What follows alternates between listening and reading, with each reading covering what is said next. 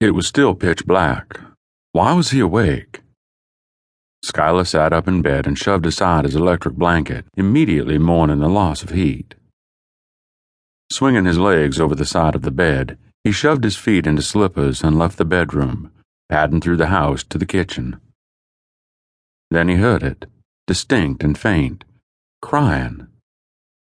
Wolves by the sound of it, two little wolf puppies. Why would they be crying in the middle of the woods at. He glanced at the microwave clock. Oh, was it really three in the morning? The crying flared up again and Skylar's gut twisted. Who would leave babies alone in the woods and in the middle of winter? Had something happened to their parents? Why had they been on his property at all? And those questions just led to a host of others. Why had he not heard anything sooner? Why wolves when there were no wolf shifters anywhere remotely close? The nearest packs were four to six hours away. Why, oh, why did these things happen when it was freezing cold outside?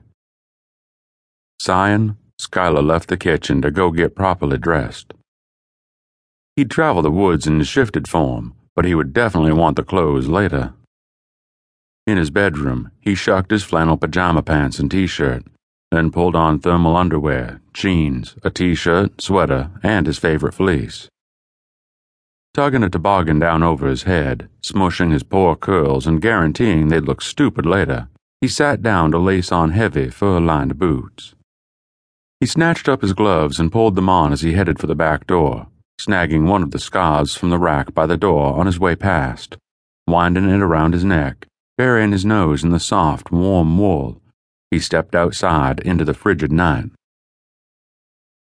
The cries were louder without the buffer of the house, filled with so much terror that Skylar ached and feared for them. He wanted to sink his fangs into whatever jerk had left them.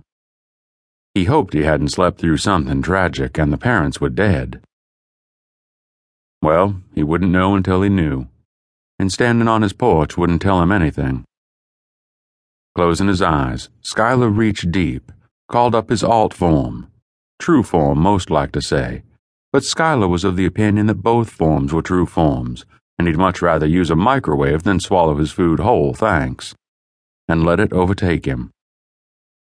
Magic prickled and rubbed along his skin, wrapped around him like a scratchy blanket. The world seemed to vanish beneath him, stomach rolling in the moment before his alternate form took hold. Skylar flicked his tongue, tasting the air. Cold.